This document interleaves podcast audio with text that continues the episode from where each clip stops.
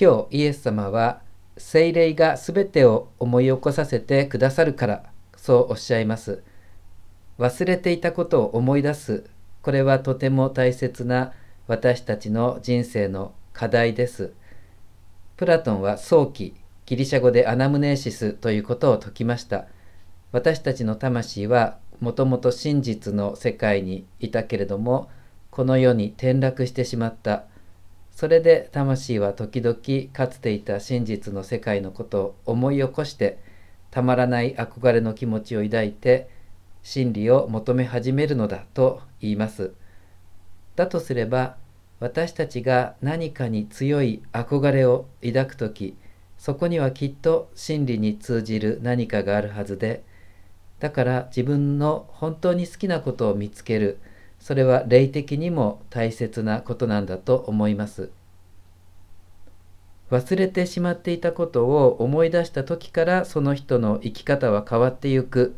そんなテーマが隠されていたのが今から20年ほど前に大ヒットした「千と千尋の神隠し」という宮崎監督のアニメ映画でした主人公の千尋は自分が小さい頃川で溺れて死にかけたということをすっかり忘れていました。でもそのことを思い出した。川に溺れた自分を助けてくれた人がいたことも思い出した。そして思い出した時から千尋に全く新しい生き方が始まってゆく、まあ、そんな物語でした。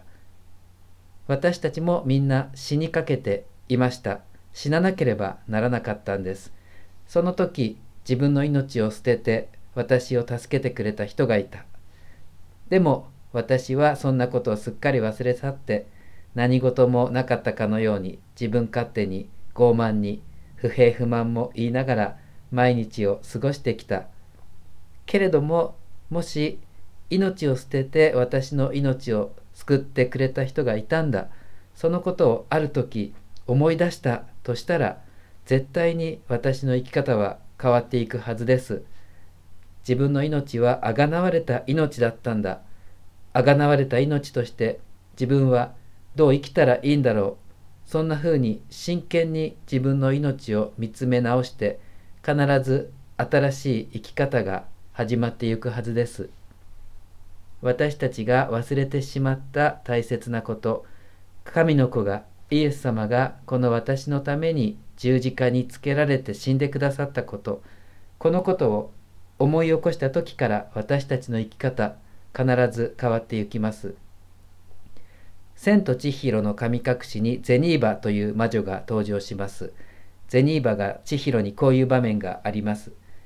一度会ったことは忘れないものさ、ただ思い出せないだけでね。この思い出せなかったことをついに思い出した。それが千尋の新しい命の始まりでした。イエス様が私のために十字架につけられて死んだこと、それは決して2000年前の遠い国の出来事などではありません。この私の中で一度あったことです。